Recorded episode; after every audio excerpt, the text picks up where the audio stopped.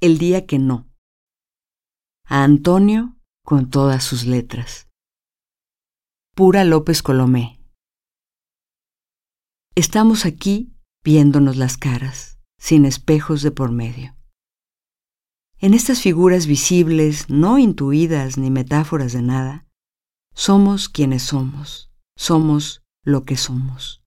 Seres que han cambiado mínimamente, pero sí, algo, que han caminado hacia un lugar sin pierde.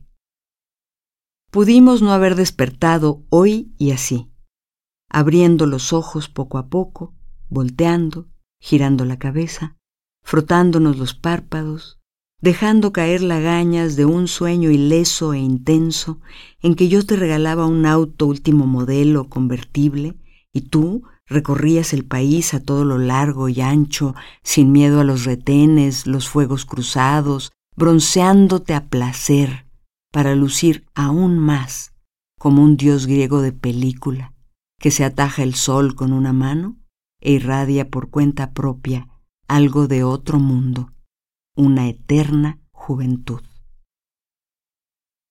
Hoy nos levantamos, nos incorporamos, posamos deliciosamente los pies descalzos sobre un tapete persa, heredado. Nos dimos los buenos días, simulamos, disimulamos, sonreímos entre tinieblas, hablamos de lo que significa vivir la vida, de cómo te repugna que yo cante las loas a lo que significa morir la muerte, cosas que se me ocurren, porque no he logrado deshacerme de la piel de zapa, arrojarla lejos, pelarme como una serpiente cualquiera o la del jardín original y ser nada más, ser otra y la misma, deshacerme. Y más tarde, en el auto de tus sueños, pero aquí, el que conduzco de verdad, mis nervios ópticos se topan con la imagen descarnada de un muchacho en la primera plana, un muchacho ultimado, después de horas de tortura. Tan hermoso como tú, tan todo, en plena y eterna.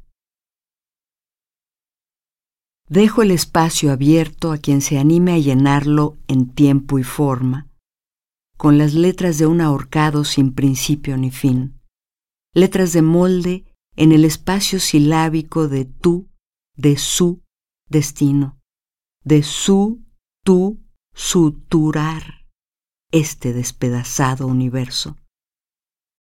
Estamos aquí. Aquí estamos, viéndonos las caras.